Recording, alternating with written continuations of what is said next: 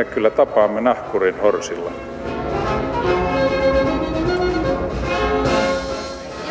Mä sanoin, että minä juon nyt kahvia.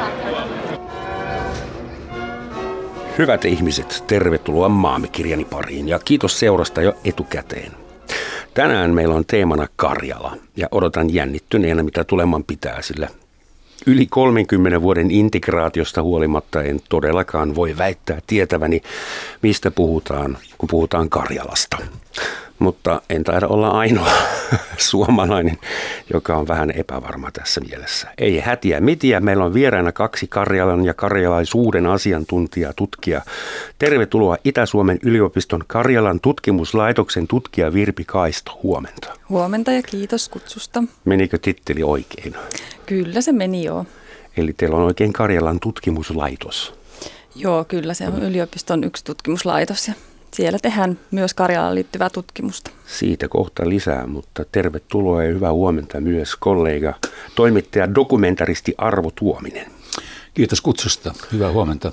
Sä oot kirjoittanut kirjoja Karjalasta ja tehnyt, onko yli kymmenen, voiko sitten puhua lukuisista dokumentteista? Lukuisista voidaan puhua. Lukuisia dokumentteja Karjalasta, eri paikoista, asioista, ihmisistä siellä – mistä lähdetään? Mitä Karjalassa kiehtoo? Miksi Karjala herättää tunteita? Ja no Ahvenanmaakin herättää jonkin verran tunteita, mutta paljon vähemmän ja vähemmän rajuja. Ja Lappikin herättää tunteita ja Pohjanmaa, mutta Karjala on eri asia. Yrittäkää saada mut ymmärtämään. Mun mielestä perus ydinasia siinä on se, että siinä idän ja lännen uskot ovat kohdanneet hyvässä ja pahassa. Ja tuota, tämä raja on sen seurauksena siirtynyt edes takaisin.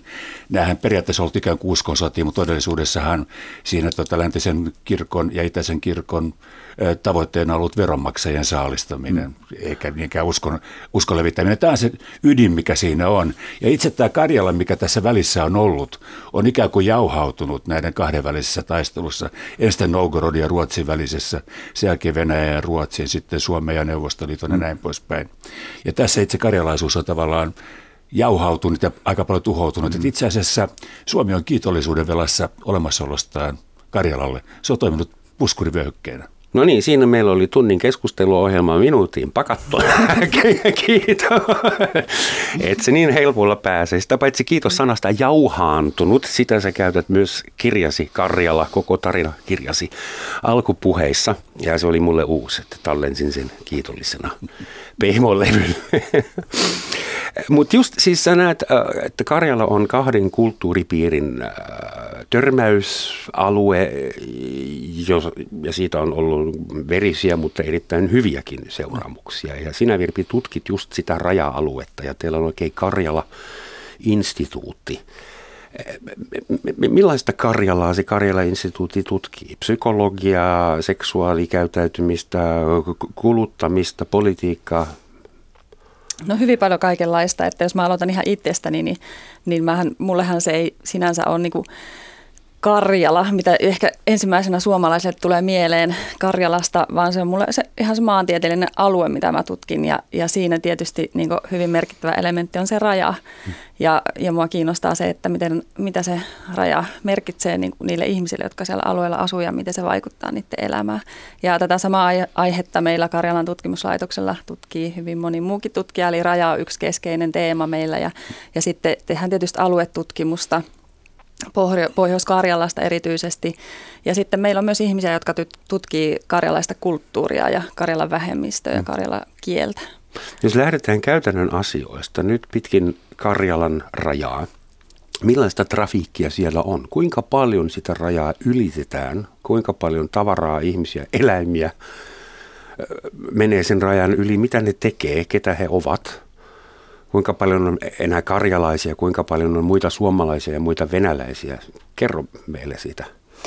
Joo, no totta kai se raja, jos ajatellaan neuvostoaikaa, niin oli hyvin suljettu raja ja, ja silloinhan siitä pääsi yli vaan sitten tietyst, tietyt Jokunen lehmä ihmiset. joskus vahingossa.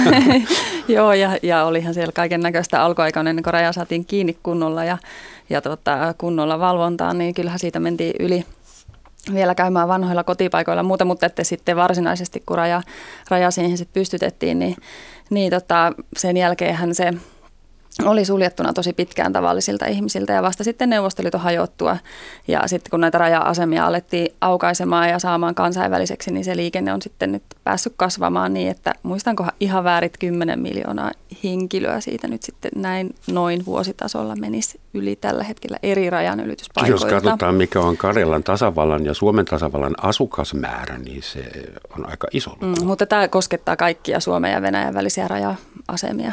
Mm-hmm. Eli ei pelkästään niitä, mitkä on Karjalan tasavalla ja Suomen, Suomen Mutta eikö välillä. suurin osa Suomen ja Venäjän välisistä rajapaikoista on nimenomaan pitkin Karjalan rajaa? Joo, no Karjalan, joo, jos pitkä. ajatellaan Karjalan kannasta ja Karjalan tasavaltaa, niin sitten ne kaikista vilkkaimmat rajaylityspaikat on siellä Karjalan kannaksi, eli siellä täällä etelässä kuitenkin Vaalimaa, Nuijamaa ja Imatra on ne kaikkein vilkkaimmat rajaylityspaikat. Ja mitä pohjoisemmassa mennään, niin siellähän sitten niitä tietysti vähän vähemmän on ihmisiä ja vähän vähemmän myös rajaylityksiä. Mutta nämä rajan ylittäjät ovat pääasiassa muita kuin karjalaisia, koska mm. esimerkiksi Suomessa on enää 5000 karjalan kieltä puhuvaa ja Venäjällä 50 000 Joo. karjalan kieltä puhuvaa. Eli, Kyllä. eli nämä karjalaiset ovat ikään kuin katoava luonnonvara. Tuskin he minnekään kokonaan katoavat. Kyllä tämä karjalan kieli tulee aina elämään ja kulttuuri, mutta se on aika pieni sen osuus kuitenkin. Et pääasiassa Karjalan tasavallassakin asuu muita kuin karjalaisia. Karjalan kannaksesta puhumattakaan, jonne ihmiset tuotiin sodan jälkeen pääasiassa valko ja Ukrainasta. Kuinka tietoisia Venäjän Karjalassa, Karjalan tasavallassa ollaan äh, karjalaisuudestaan? Onko se enää pelkkää folkloriikkaa, kotiseutu, museo, meininkiä vai onko se elävä, elävä asia? Esimerkiksi niin kuin, onko runonlaulajia syntynyt uusia rap-aikakaudella? Siellä on punk-bändejä, rap-bändejä ja näin poispäin. Karjalan kielisiä. Karjalan kielisiä nimenomaan. Että kyllä tämä karjalainen ja kansanmusiikki yhtyy, että kyllä tämä karjalan kielinen identiteetti siellä edelleenkin olemassa. Ja on, on monia kyliä, jotka ovat itse asiassa hyvin karjalaisia edelleenkin. Totta kai kaupungit, kuten Petroskoi, niin ovat, eh, siellä venäjän kieli on hallitseva. Ja sitten myöskin kostamus, koska kostamuksessa, eh, kun se perustettiin, niin syrjittiin työhönotossa avoimesti karjalaisia ja työvoima toitiin mu- muualta. Mm-hmm. Mutta nämä karjalaiskylät, niin niissä kyllä karjalan kieli on pääasiallinen kieli ja on kielipesiä, joissa lapsille karjalan kieltä opetetaan ja, ja, eh, ja on myöskin oppilaitoksia, joissa opetetaan opettajia opettamaan karjalan kieltä. Onko olemassa semmoisia kattojärjestöjä, pankarjala, pankarelialaisia järjestöjä, jotka esimerkiksi kummallakin puolella rajaa ylläpitäisi äh, kielten opetusta kouluissa tai päiväkodissa tai semmoisia aktivistiryhmiä? On molemmin puolin olemassa. Joensuun alueella, siis Diaksessa, Pohjois-Karjalassa on kielipesi, jossa karjalan kieltä opetetaan. Ja Suomessahan voi rekisteröityä siten, että äidinkieli on karjalan kieli. Et kyllä, kyllä se meilläkin on olemassa, mutta pienemmässä määrin tietenkin kuin Venäjän Karjalassa, koska sattuneesta syystä nyt siellä suurin osa asuu. Se on aina, aina ollut niin kuin se merkittävämpi osa siellä. Mutta mikä on mielenkiintoista, niin tavallaan aidoimpana karjalaisuus on säilynyt Tverin Karjalassa, jonne siis Stolbovan rauhaan jälkeen karjalaisia lähti karkuun ruotsalaista miekkakäännytystä. Että siellä ovat ikään kuin ikään kuin olleet säilykepurkissa nämä 400 vuotta. Ja tota, eh, Karjalan kieli ja kaikki on tavallaan säilynyt siellä puhtaimpana. Jotkut perinteet säilyvät parhaiten eksiilissä maanpallossa. Mutta tehdäänkö teille siellä äh, Joensuussa mitään niin kuin integraatiotyötä vai tutkitaanko siellä vain? Onko siellä jotain tämmöisiä kulttuuriprojekteja, Kulttuuriprojekteja, tai muita. Mutta sen mä tiedän, mä en, bilateraaleja, to, niin. tota mä en uskalla mennä lupaa, että meillä on inter, integraatioprojekteja, mutta ainakin sellaista äh, hanketyötä, jossa esimerkiksi ö, on oltu mukana, että on nimenomaan tätä karjalaista kulttuuria käytetty matkailun edistämiseen. Täällä on tämmöisiä hankkeita, missä niin hmm. sitä tavallaan tuodaan esille sitä kautta, että tehdään tällaisia matkailureittejä ja muita, hmm. että pääsee tutustumaan sitten sinne No nyt heitit mahtavan puolelle. Mikä se aasin korvan sillan. Matkailu. Muistan, että kun Neuvostoliitto hajosi ja raja avattiin ja Suomesta pääsi suht helposti itään, niin aika moni suomalainen kävi sitten harrastamassa niin sanottua kivijalkaturismia katsomassa mummon tai vaarin talon vanhoja romahtaneita perusteita ja itkemässä, kun kaikki on niin huonossa kunnossa täällä. Ää, harrastetaanko sitä vieläkin? No mähän itse vedän tota, matkoja asiantuntijaoppaana Karjalaan. Joka kesä vie noin 500 suomalaista matkailijaa sinne. Mutta he eivät ole tällaista porukkaa. He ovat yleensä tällaisia historiafriikkejä, kiinnostuneita historiasta ja erittäin hyvin perillä asioista. Ja juuri heitä kiinnostaa tämä kulttuurinen kerroksellisuus, mitä Karjalassa on, koska mm. siellä on nämä Venäjän ajan luostarit, Ruotsin ajan linnoitukset, neuvostoajan hökkelit ja sitten tämän nykyisen modernin Venäjä, Venäjän nämä tota, mahtavat, uudet, uudet, mahtavat uudet palatsit. niin. Ja koska siis rikkauksiakin siellä on syntynyt. Venäjän voisi kuvitella, että Venäjän äh, hallinto siellä suhtautuu vähän nyrpeästi suomalaisiin katkerin revansistiporukoihin, jotka tulee katsomaan Ei, päinvastoin. menetettyjä päinvastoin. alueita. Ei päinvastoin, siis kyllä venäläisten viranomaisten suhtautuminen on myönteistä ja venäläisten ihmisten myöskin. Edelleen. Edell- erittäin myönteistä, kyllä he näkevät sen tärkeänä kanssakäymisen suomalaisten kanssa. Täytyy ottaa huomioon se, että tietenkin nämä kannaksia tuodut ihmiset, niin he eivät ole samalla lailla venäläisiä kuin esimerkiksi pietarilaiset. Mm. Mutta esimerkiksi pietarilaiset kokevat kyllä läheisempänä kaupungina Helsingin itselleen kuin Moskovan. Se onkin, mm. ihan fyysisesti. Ja myöskin mentaalisesti, mikä on jännittävää. Ja kyllähän näitä kotiseutumatkoja tehdään vieläkin, että ihmiset menee sinne. Sellaiset perheet, joissa on joilla on juuret siellä Karjalassa, niin kyllähän siellä käydään vielä kotipaikka ihailemassa ja sitä tietoa mm. tavallaan siirretään seuraaville sukupolville, jotka sitten kiinnostuu myös niistä omista juurista yleensä jossain no. vaiheessa ja haluavat käydä siellä sitten katsomassa omien no, on isovanhempien että, että tunnelma olisi vähän muuttunut. Anteeksi, no, mm koska sitä, niin kuin, nyt kun Venäjän identiteetti on vahvistumassa, mitä ikinä se tarkoittaakin, mutta Venäjähän kun keksii itsensä just uudestaan rossiana, mm-hmm. niin ehkä tämmöiset suhnat, jotka käy katsomassa vanhoja perustuksia, niin kuin niitä en mä tiedä.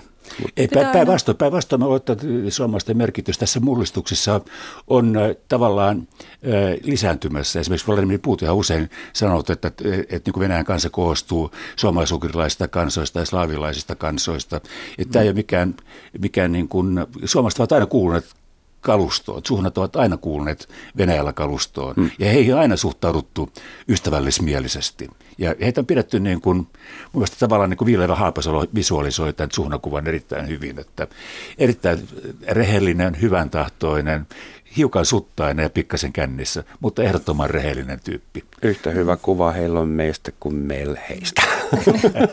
Joskin vähän, aina, vähän erilainen. Pitää aina muistaa, että ollaan kuitenkin on tavallaan se poliitikkojen taso ja sitten on se tavallisten ihmisten taso. Ja, mm. ja siellä tavallisten ihmisten tasolla yleensä se kanssakäyminen ei ole niin riippuvainen siitä, että mitä ne poliitikot juttelee ja just tällainen niin kuin kotipaikkojen ja omien kotitalojen katsominen, niin siellä ollaan tekemisissä niiden tavallisten ihmisten kanssa ja kyllä heidän asennoituminen on yleensä tosi positiivista ja siellä on tullut, tiedän, että on tullut jopa semmoisia ihan ystävyyssuhteita sitten ihmisten välille, että ne ketkä on sieltä käyneet omia kotitalojensa etsimässä ja sieltä on löytynyt joku perhe asumasta, niin sitten he on niin ollut jopa yhteyksissä. No se on Karjalan, sen, sen Karjalan psykologisen merkityksen todella iso osa on käsittääkseni se, että se on menetetty alue, nykyään jaettu alue jossa on raja ja kaikki. Äh, onhan Karjala ollut ennenkin ja paljon muuta, on muutenkin paljon muuta, mutta puhutaan tästä traumasta vielä. Et nythän alkaa se suku, polvi, joka on oikeasti fyysisesti voinut menettää jotain taloja Karjalassa. Eihän heitä enää kauhean paljon ole. Eli siis se siirtyy historiaksi. Kuinka paljon teidän mielestä Suomessa on oikeasti olemassa enää ihmisiä, jotka haluaisivat Karjalan takaisin? 90-luvulla nimittäin mä muistan aina, kun joku merkittävä venäläinen poliitikko kävi Suomessa, niin media kyttäisi, puhuuko meidän pressa niiden pressan kanssa Karjala? Mainitaanko Karjalaa ja jos mainitaan, niin miten? Mutta se taitaa olla ohi, vai? No se on samanlainen seikka kuin Saksalle Königsberg, että kuinka paljon te saksalaiset se, kaipaatte Königsbergia. Se on keskusteltu. Niin. No meillä Karjala on myös keskusteltu kyllä. No mutta Königsberg nyt ei ollut ihan niin iso osa Saksaa kuin mitä Karjala osi. Ja meillä ei ollut semmoisia niin suurta väestö uudestaan sijoitusoperaatiota, koska siis Karjalat, jotka tulivat käet taskussa tänne sodan jälkeen. Mutta sehän oli iso, iso trauma siinä mielessä, että Joo. kantasuomalaisten piti ottaa karjalaiset vastaan? Ei se ollut pelkkä trauma, se oli erittäin hyvä asia monelle paikkakunnalle. Siis suomen-ruotsalaiset paikkakunnathan eivät suostuneet ottamaan siirtolaisia vastaan, ja ne hävisivät. Ne elää siinä edelleen siinä omassa umpiossa, mutta saada tänne umpihämäläinen paikkakunta kuin Lahti, niin sinne tuli paljon karjalaisia. Ja se Lahti koki aivan uuden taloudellisen nousun. Se tuli Kemppi, jonka hitsauslaitteita myydään ympäri maailmaa, Starkjuhan, Kääpä, Koiviston liikenne. Siis karjalaiset on aina aikaan saavaa yrittäjästä porukkaa, ja heti kun he tulivat uudelle paikkakunnalle, he panevat jälleen toimeksi ja pistivät uutta vauhtia hämäläisiinkin esimerkiksi. Tästä tulikin mieleen, miltä, miten Karjalan tasavalta pärjää federaation sisällä. Sä sanoit, että karjalaiset on aina ollut aikaansaavia toimijoita. Onko Karjala tuommoinen niin näyteikkuna tasavalta federaatiossa – ei, Ei. Se, on, se, on, se on sama vähän kuin Suomen eu eli se on nettomaksaja.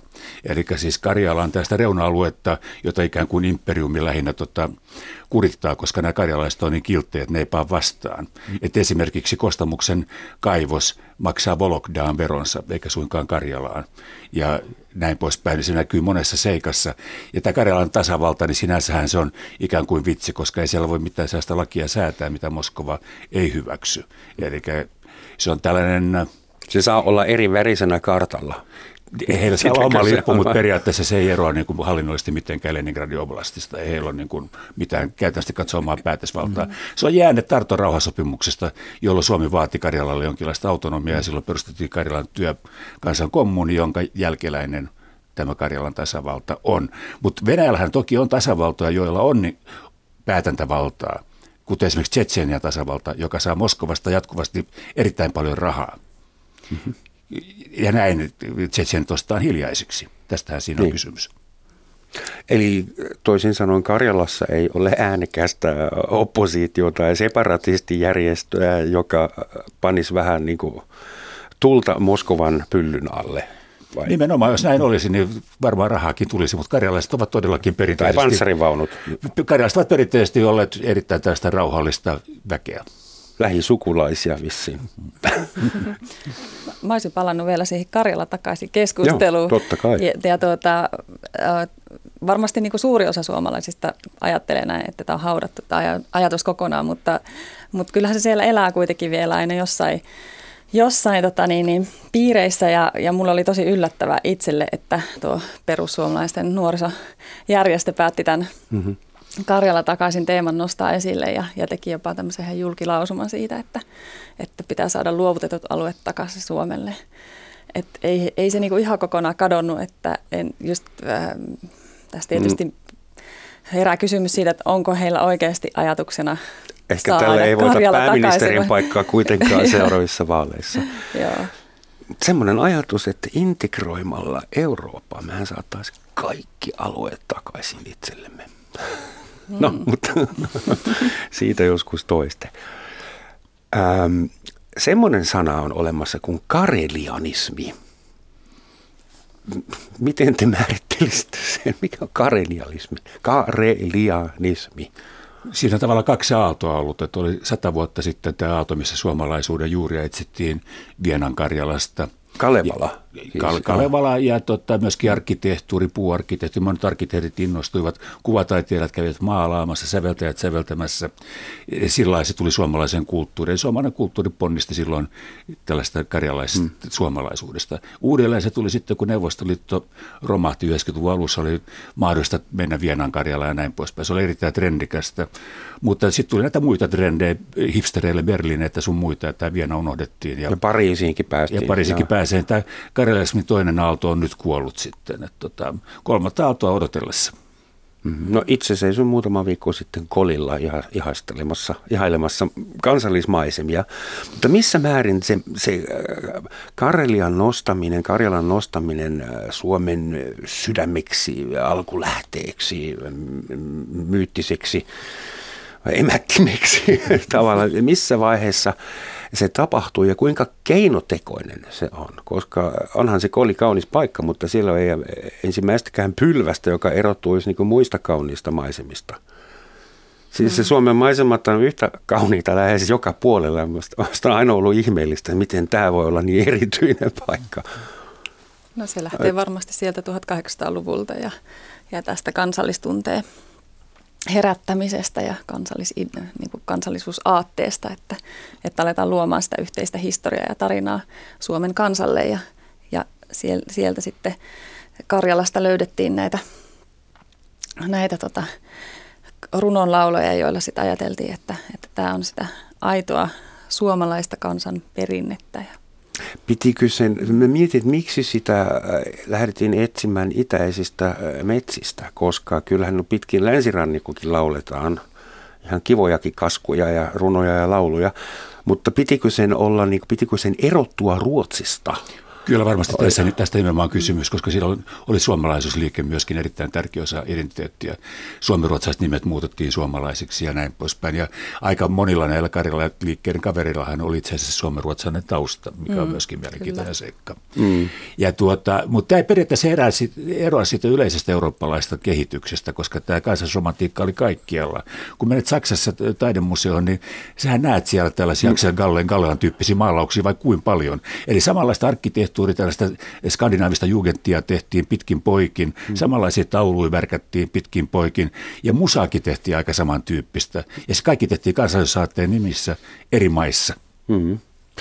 Toki, mutta Karjala on aika, siis sinne on vaikea päästä, varsinkin 1800-luvun loppupuolella. Ja mä mietin, että täällä omituisissa vaatteissa nämä ruotsinkieliset herrat tulivat hotellikämpistä asti jonnekin kolille keksimään Suomelle sielun, niin siinä on joku, ellei nyt koominen, mutta tulee mieleen Napoleonin maanmittaajat, jotka kiipesivät sukkahuusussa pitkin Andeja tekemässä karttaa.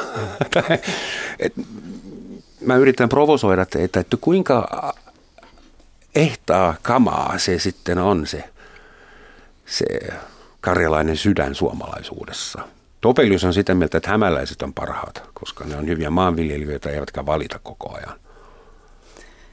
Se oli kai jonkinlaista uudelleen brändäystä, että sen ajan mainosmiehet asialla. Kyrö Distilleri. Hyvin brändätty. Toimii vieläkin. Kuinka, jos itäpuolella on 50 000 äidinkielenään karjalaa puhuvaa Suomessa enää viitisen tuhatta, niin voidaanko puhua karjalaisista identiteetistä enää? No, pitää tietysti muistaa, että karjalaisuus on paljon muutakin kuin vaan se karjalaiset vähemmistö kansana ja vähemmistökielen puhujina, että kyllähän karjalaisuus on hyvin elävä vielä, elää sekä Suomessa että Venäjällä. Se vaan sitten vaihtelee, että mitä se kenellekin tarkoittaa jos mä lähtisin etsimään karjalaisuutta, niin mihin mun pitäisi sun mielestä mennä? Mihin sä lähettäisit mut? Voi kauheita. Kolilla kävin. Joo, ei löytynyt. niin, siis nyt Venäjän mm. puolella, koska Suomessa se karjalaisuus tulee vastaan itsestään. Niin, Venäjän puolellakin ehkä Karjalan kannakselta sitä olisi aika vaikea löytää, että, että en mä itse siihen ole mitenkään törmännyt erityisesti Karjalan kannaksella Viipurissa tai muissa paikoissa siellä, että, että kyllä ehkä semmoinen karjalainen, jos itse nyt ajattelee tällaisena niin kuin perinteisenä karjalaisena kulttuurina, äh, karjalaisuutta, niin sitten pitäisi just lähteä sinne vähän Se pohjoisemmaksi. Ja, Joo, tai sitten Vienan Karjala Vuokkiniemi, jossa 80 prosenttia mm. ihmistä puhuu äidinkielenään karjalan kieltä. Kuinka suomenkielinen pärjäisi siellä? Kuinka iso ero on karjalan kielen ja suomen kielen välillä? No että karjalan kielihän on se, että siis esimerkiksi Vienassa pärjää erittäin hyvin suomen kielellä Tverissä, mutta sitä Aunuksen Karjalassa, kun puhutaan Livin Karjalaa, niin se on lähempänä taas venäjän kieltä, koska se on maantieteellisesti myöskin lähempänä Syväriä ja Venäjää. Mm-hmm. Ja sitä on vaikeampi ymmärtää. Mutta lähempänä vi- Venäjää tarkoittaa, että on enemmän venäjänkielistä sanastoa. Kyllä. Kielioppihan ei varmaan Joo, kyllä, muutu. Kyllä. Mm. Jo esimerkiksi se Salmi, mikä oli entisessä Suomessa rajapitäjä, niin siellä puhuttiin hyvin tästä livin tyyppistä karjalan kieltä. Ja kun salmelaiset evakot tulivat sitten tänne ikään kuin kantasuomeen, niin heitä pidettiin aivan ryssinä, koska heidän puheestaan ei saanut selvää. Okei. Okay. Uh. Eli heidän, heidän oli hirveän vaikea kotoutua Suomeen.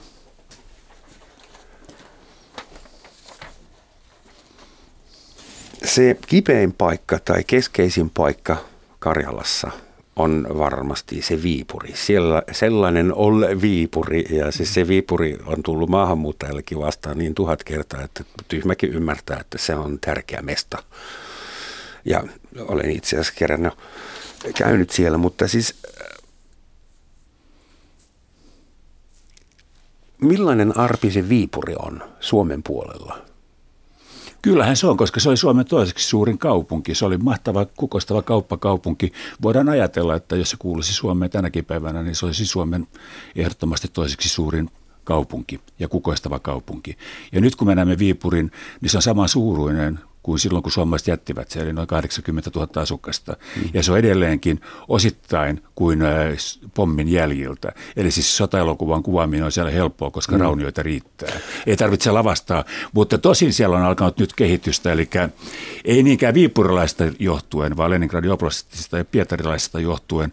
He ovat pitäneet sitä sellaisena häpeä pilkkuna, että siinä on alettu nyt syytämään rahaa ja siellä on kehitys lähtemässä liikkeelle. Koska siis nämä viipurilaiset, jotka tuotiin sinne, niin he eivät, ollut, he eivät olleet penaalin terävimpiä kyni, jotka tulivat asumaan tähän upeaan eurooppalaiseen kaupunkiin ja sen seurauksena tämä kaupunki okay, koska tärveltyi. Mä olisin seuraavaksi kysynyt, että minkä takia Neuvostoliitto kautta Venäjä jätti käyttämättä äh, niin upean Itämeren rannikolla seisovan kaupungin, jolla on, olisi voinut tienata rahaa se oli ensinnäkin raja-aluetta, mutta sitten toinen seikka, että kun tämä Viipuri uudella asutettiin, nämä ihmiset tuotiin aika paljon sieltä, mistä rintama oli kahteen kertaan mennyt ylitse, ja nämä oli ihmisiä, jotka olivat menettäneet kotiinsa. Mutta ne ihmiset olivat myöskin irtonaisia ihmisiä, heillä ei ollut ystäviä eikä sukulaisia. Ei kun ihminen on kuitenkin sosiaalinen eläin, ei se lähde kaveria sukulaispiiristä pois asumaan jonnekin huitsilla Nevadaan.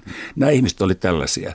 Ensimmäistä kertaa Viipurissa useimmat näki tota, esimerkiksi vesiveeseen. Yksi venäläinen historioitsija kertoi mulle, että nämä ihmiset, mitkä tuotiin sinne, niin olivat kolhoisien pohjasakkaa. Ja itse asiassa heitä ei pakotettu sinne mitenkään, vaan he saivat 5000 ruplaa ja lehmän tullessaan Viipuriin.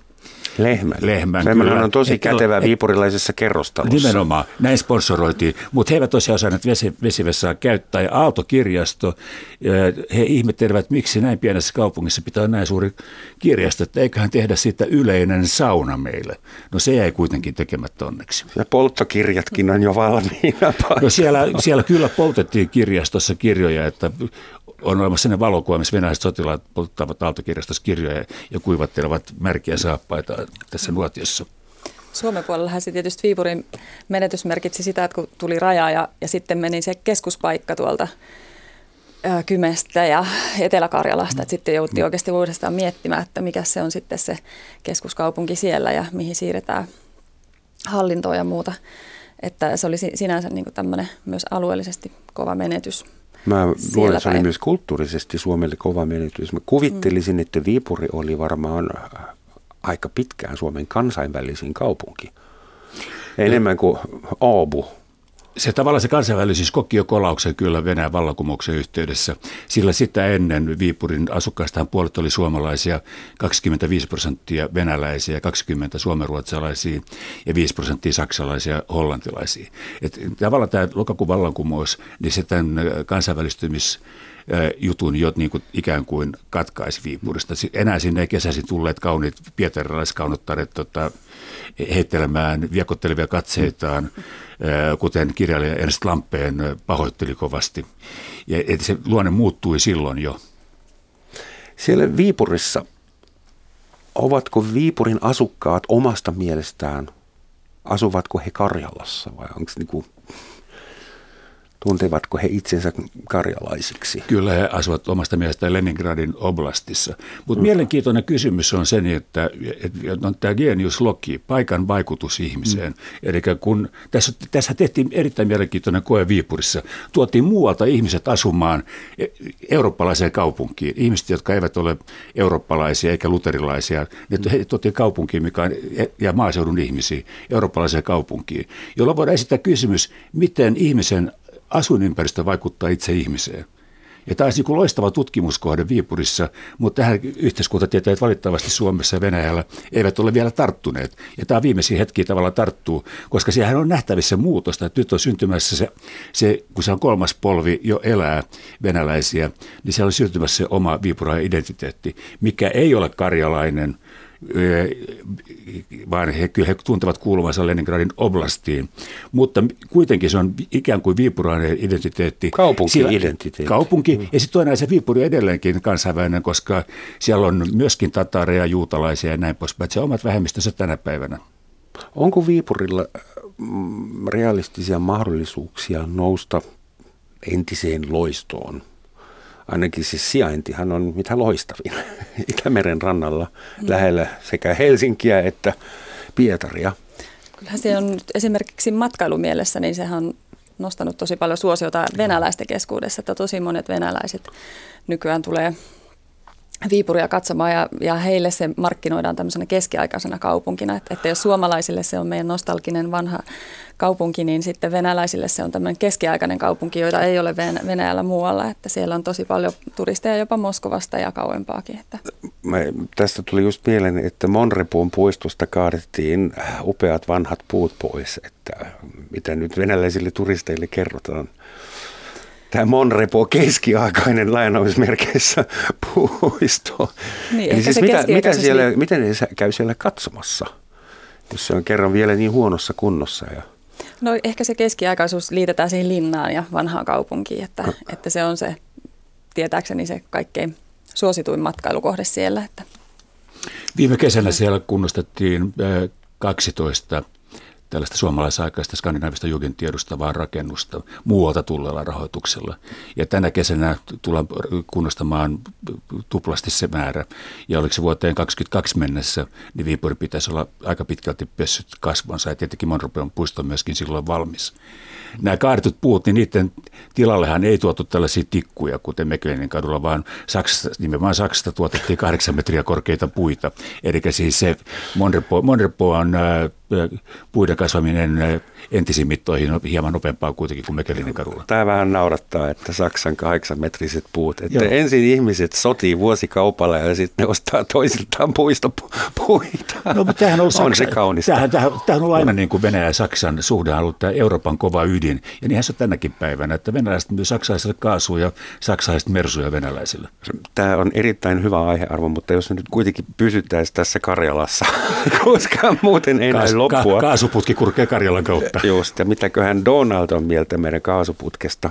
Mä palasin tuohon arvoajatukseen vielä siitä paikan hengestä, että, mm. että se on niinku aika jännittävää, kun katsotaan Viipuria Suomesta päin, miltä se silloin näyttäytyy ja mitä se suomalaisille merkitsee ja mitä ne paikat, kun sä juttelet suomalaisten kanssa Viipurista, niin ensimmäisenä nousee nimenomaan esille se, miten huonossa kunnossa rakennukset on ja ollaan huolissaan siitä kaupungin tilasta.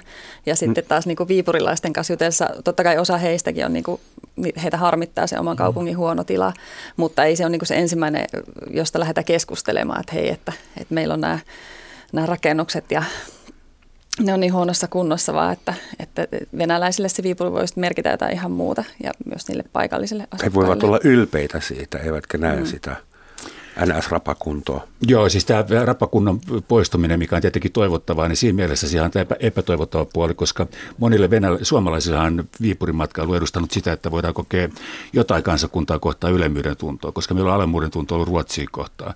90-luvun alussa me saatettiin vielä mennä Tallinnaan ja sanoa, että kattokaa, kun nämä virolaiset hoitanut huonosti hommat. No se ei mm. enää onnistu, koska... Nyt pitää mennä Jemeniin. Koska, koska tota, Tallinna on nyt siistimässä kunnossa kuin Helsinki. Mm. Ja tot, hyviä kivipureilla saattaa käydä samalla lailla, että, että nyt kannattaa vielä nauttia käydä kokemassa tästä kansallista ylemmyyttä, kun se on vielä mahdollista, että sekin aika saattaa, saattaa ennen muuttua, Karjala, että pitää mennä Jemeniin Karjalan tosiaan. tasavalta ohittaa Karjalan maakunnat. Mutta kyllä se Viipuri on muutakin suomalaisille tietysti, että eihän se pelkästään ole niitä niitä huonossa kunnossa olevia rakennuksia, vaan ne ihmiset, joita me ollaan siellä haastateltu, niin suomalaiset nimenomaan, ketkä sinne menee, niin heidän mielestään siellä on niin kiva käydä, kun se on niin lähellä ja, ja siellä on tavallaan on jonkunlainen side sit sinne historian kautta, vaikka ei olisi omia sukulaisia siellä koskaan asunut, mutta että on niin se Viipurilla joku erityismerkitys kuitenkin mm. suomalaisille, että heistä on mukava mennä sinne, he käy ostoksilla siellä ja käy kahviloissa ja että se on semmoinen ihan mikä tahansa kaupunkikohde heille, mutta se on vaan tässä lähellä ja sinne on helppo Te haastattelitte mennä. suomalaisia, jotka käy. Haastatteliko te myös paikallisia viipurilaisia? Jonkun verran joo. Mitä, he, mitä heidän mieltä painaa? No niin kuin sanoin äsken, niin tietysti osa myös kertoo tästä, että, että, että tavallaan harmittaa se kaupungin huono tila, mutta, mutta muuten se on heille kotikaupunki muiden joukossa, että mm. mä en muista mitään semmoista kauhean erityistä, että he olisivat kertonut sit Viipuriin liittyen muuta kuin sitten, että missä, missä he viihtyy, missä he käy. Ja. Mikä on infrastruktuurin kunto yleisesti Venäjän Karjalassa? Eli tiet, putket, sähköt, tuleeko sähkö 24-7 vai? Päätieverkosto on kunnostettu, että se on erittäin hyvässä kunnossa. Sivutiet on erittäin huonossa kunnossa, että maasturian sivuteilla kyllä tarpeen, mutta siinä on monia syitäkin olemassa, että, että monta kertaa niin, että se sivutien päässä on erittäin upea datsa ja sitä tietä pidetään tarkoituksella huonolla kunnossa. Että kaikki, ettei kaikki sinne menisi. Ettei kaikki menisi sinne yksinkertaisesti, koska isäntä saattaa tulla helikopterilla tai lähellä olevalle lentokentälle sitten laskeutua suihkukoneellaan. Et, et siis nämä oligarkithan ovat ottaneet myöskin tämän Karjalan kannaksen omaksi alueekseen ja investoineet sinne erittäin merkittäviä summia rahaa. Ja sitten siinä on rakennettu erittäin paljon luksusluokan majoituskapasiteettia, jota ei edes markkinoida suomalaisille. Mutta mä oon itse käynyt näissä paikoissa, ne ovat erittäin upeita paikkoja, erittäin hienot ravintolat, kaikki toimii aivan, aivan loistavasti. Ja nykyisellä valuuttakurssilla se on kaiken lisäksi vielä mahdollista suomalaiselle ja edullista, koska tällä hetkellä ruplan kurssi on niin alhainen, että että juuri oikeastaan tämän tähden suomalaiset käyvät Viipurissa. Siellä voi tehdä hyviä kauppoja, ei pelkästään bensa, tupakka, alkoholikauppoja, vaan esimerkiksi uudet renkaat autoon maksaa puolet siitä, mitä Suomessa. Että todellakin kannattaa käydä vaihdattamassa renkaat siellä. Samoin voi syödä ylellisesti hyvin ravintolassa halvemmalla kuin Suomessa Mäkkärissä. Mm. Tämä oli hyvä Karjalan mainos. ja saanko vielä yhden asian tähän nostaa, mikä oli meille semmoinen sellainen tosi ö, mielenkiintoinen ha- havainto ja haastattelukohde, niin on suomalaiset, jotka vuokraa sieltä asuntoja, että siellä on tämmöinen pieni, pieni määrä ihmisiä, jotka sitten, no tähän tietysti vaikuttaa lainsäädäntö, nyt ei saa tupakkatuotteitakaan tuoda Suomeen, jos ei ole ollut Venäjän puolella 24 tuntia, niin sitten osa on sen takia vuokrannut sieltä asuntoja, mutta myös sen takia, että siellä voi tavallaan viettää vähän erilaista elämää kuin Suomessa. Kerro eli, lisää, millaista eli, elämää siellä voi viettää, jota Suomessa ei voi viettää? No nämä ihmiset, ketä me haastateltiin ja kenen kanssa istuskeltiin, niin oli pääasiassa miehiä, jotka sitten tykkää siellä, siellä sitten istuskella kuppiloissa ja, ja tota, käydä yöelämässä. Ja... Onko se niin yksinkertaista, että sieltä saa maksullista seksiä ja ravintoloissa saa vielä tupakoida vai? Sitäkään ei saa enää tehdä. Ei, ravintolassa ei saa tupakoida Venäjällä. Ei, ei todellakaan. Ei, ei todellakaan. Ja kyllä tämä maksullisen seksikin aika, niin mä luulen, että se alkaa olemaan mm. myöskin ohitse. Että, tota... No ei varmaan ihan kokonaan, mutta vähentynyt. Joo, vähentynyt huomattavasti. Joo. Niin. Joo. Ja ainakin, vaikea aina... kuvitella, että se elämä olisi niin paljon villimpää.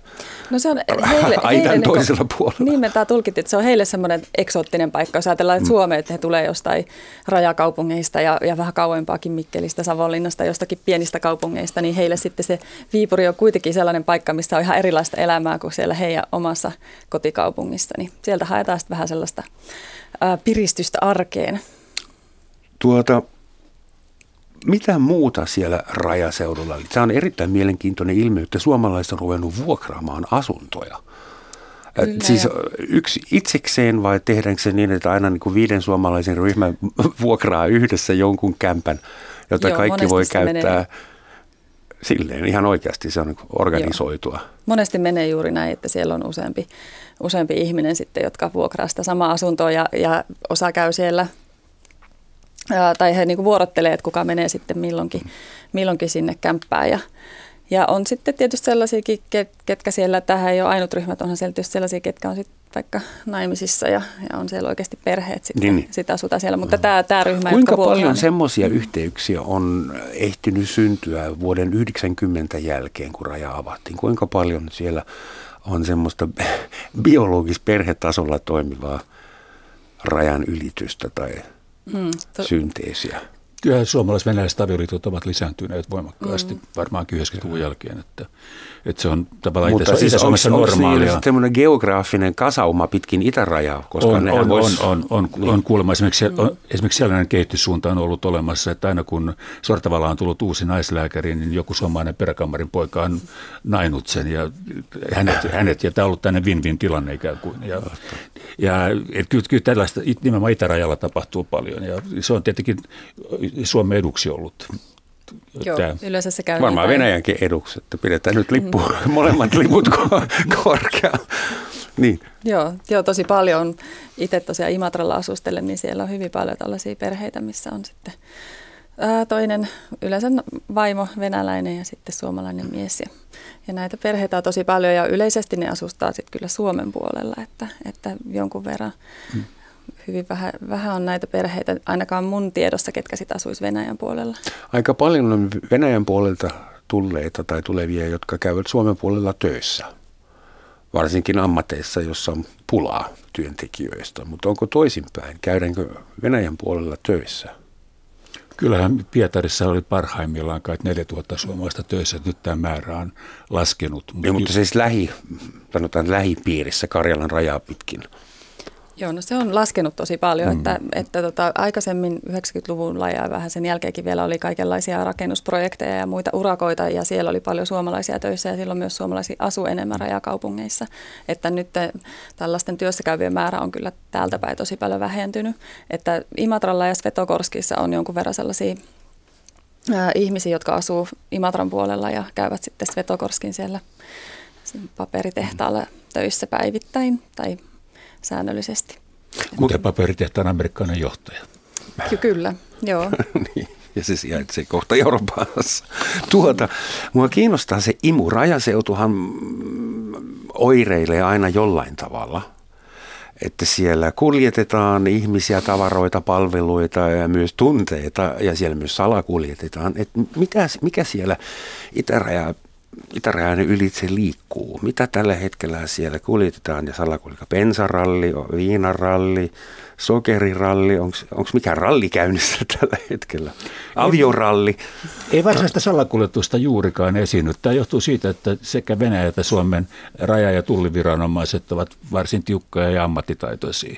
Että aina välillähän jää joku venäläinen auto kiinni, joka on lastattu täyteen Oltermannin juustoon, mikä sitten paljastuu läpivalaistuksissa.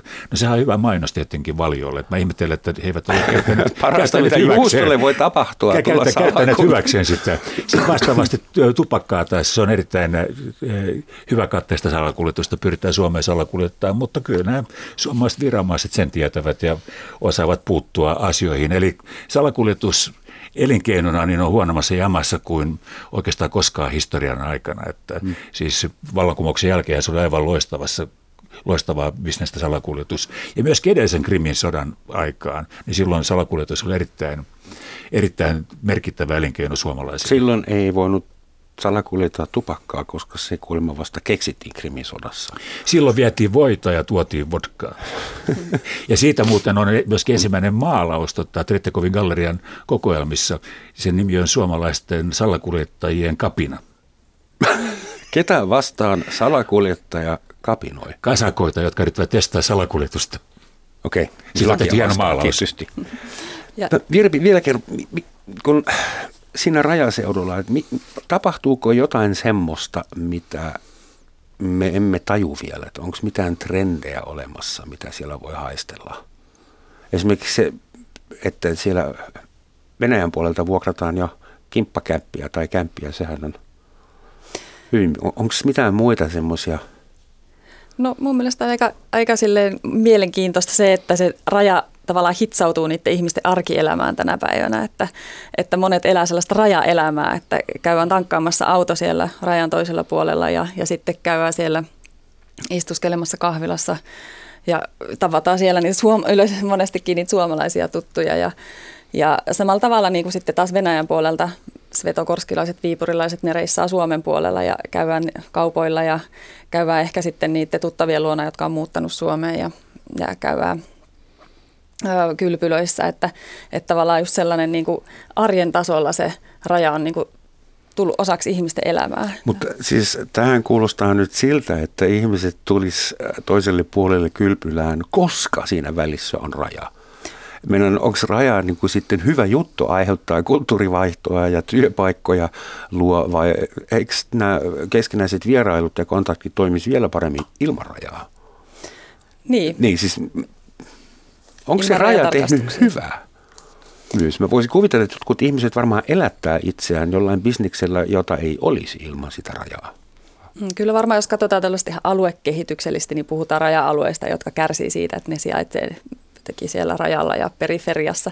Mutta sitten jos ajatellaan näitä raja-alueita tänä päivänä, esimerkiksi Suomen ja Venäjän rajalla, niin kyllähän se raja on niille elintärkeä juttu, että, että ne alueet ja yritykset siellä niin on hyvin riippuvaisia rajasta ja siitä ihmismäärästä, jotka ylittää rajan, että siellä Imatralla ja Lappeenrannan seudulla, jos katsoo katsoo, että mitä on rakennettu ja mitä on tehty, niin kyllähän ne hyvin paljon liittyy siihen rajaan ja rajaylittäjiin. Ne, siellä sitten on rakennettu kauppoja ja, ja just tämmöisiä kylpylöitä Eli ja investointi muita. olisi jäänyt tekemättä ilman sitä rajaa. Kyllä. Mm. Ja tämä rajallahan on venäläisille eri merkitys kuin meille. Että heille, mm. heille on tämä niin kuin ikään kuin tämmöinen myyttinen merkitys. Jo Tsehov aikoinaan kirjoitti, että kuinka lumi on Suomen puolella valkoisempaa, mikä on tietenkin mahdoton ajatuksena. Mutta venäläisillä on se käsitys, että Suomen puolella kaikki on ikään kuin paremmin. Ja, Mistä se ja kaikki tuotteet ovat aitoja. Että vaikka, vaikka luikkarilaukkuja myydään Pietarissa, niin he eivät osta luikkarimyymälästä, vaan tulevat Helsinkiin ostamaan nämä laukkunsa. Ja koska ovat varmasti aitoja. He epäilevät koko ajan, että... Mistä Eli- tämä myytti on, on kotoisin?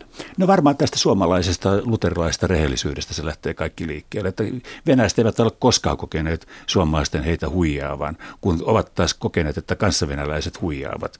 Ja näin ollen niin tämä, Suomella on tällainen ehdottoman luotettavan maine ja brändiarvoa edelleenkin, että mikä tahansa suomalainen tuote, niin eh, sitä pidetään Venäjällä erittäin pi- laadukkaana. se mun piti vielä kysyä, että minkä takia Venäjän oligarkit ää, tykkäävät perustaa äh, lemmenpesäkeitään tai pieniä kauniita reservaateja nimenomaan Karjalaan, koska heillähän olisi lukuisia Stan-loppuisia valtioita valittavana tai koko Siberiaa tai Odessa tai jotakin.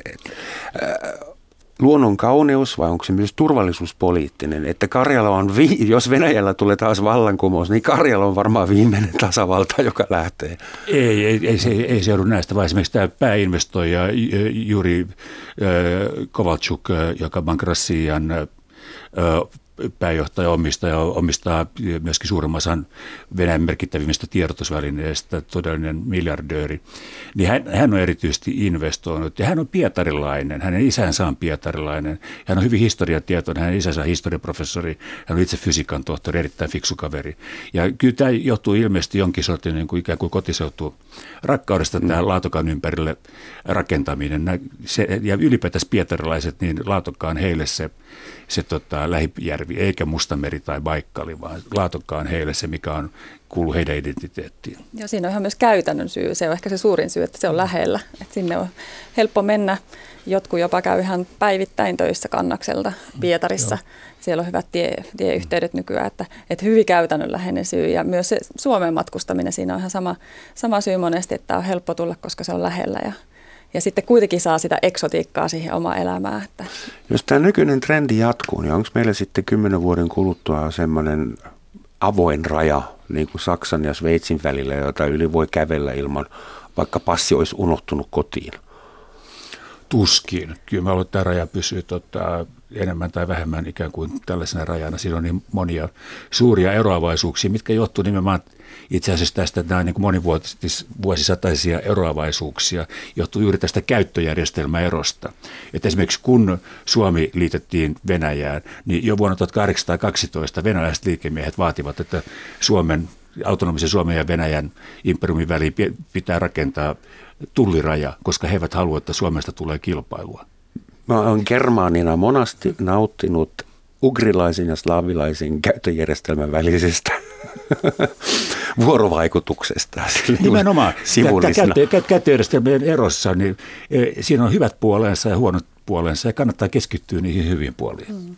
Ja olihan tässä keskustelu viisumivapaudesta tällä rajalla tässä vielä muutamia vuosia sitten, mutta se on kyllä nyt haudattu, että, että eiköhän tämä raja tässä hmm. aika lailla tällaisenaan tule pysymään. No esimerkiksi Saksan ja Sveitsin ennen Schengen-sopimuksia, Saksan ja Sveitsin rajalla tehtiin semmoinen ää, diili, koska niin paljon sitä rajaa ylitettiin koko päivän kuin arkielämässä, että ei ollut mitään järkeä, että tehtiin kleiner Grenzverkehr. Eli kaikki, jotka asui 30 kilometrin säteellä rajasta kummallakin puolelle pääsi papereita ja helpommin ja saivat ottaa enemmän tavaraa mukaan, koska he pystyvät todistamaan, että tämä raja on mulle arki. Että semmoisia paikallisia Joo, näin, näin varmasti tulee tapahtumaan, siis että nämä muodollisuudet e, e, totta kai poistuvat, tai eivät poistu, vaan niistä tehdään automaattisia tietotekniikan avulla. Niin. Koska nythän tällä hetkellä Turusta pääsee moottoritietä pitkin rajalle, ja kohta Pietarista pääsee, tai siis Moskovasta lähtien Suomen rajalle moottoritietä pitkin. Ne on naurettavaa kaahata moottoritietä pitkin ja sitten rajalla tullissa seistä tunnin verran. Että miksi rakentaa moottoriteitä, jos ei se kyllä Täytyy, rajalla tunnin tai kaksi. Sen matkan Eli- jälkeen täytyy pitää kunnon taukoa ja syödä jotain. Eli, eli, eli siis vastaisuudessahan tullaan, tulee siihen, että automaattisesti luetaan rekisterikilvet, katsotaan, että tietokone tsekkaa, että auto ei ole varastettu, samoin passi skannataan ohjaajaessa.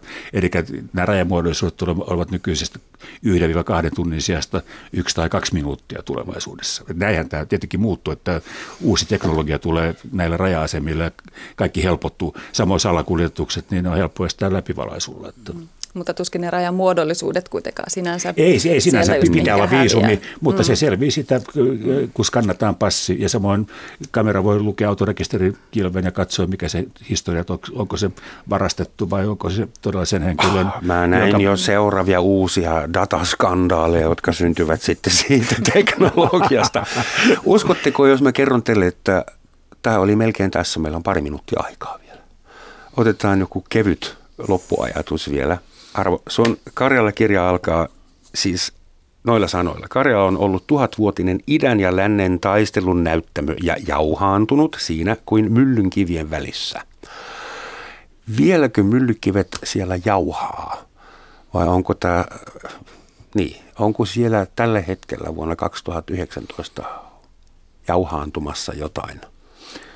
Eipä siellä paljon jauhettavaa enää ole, että kyllä molemmin puolin on sellainen vahva käsitys, että tätä karjalaisuutta mitä on jäljellä, niin sitä pitää eh, säilyttää ja suojella.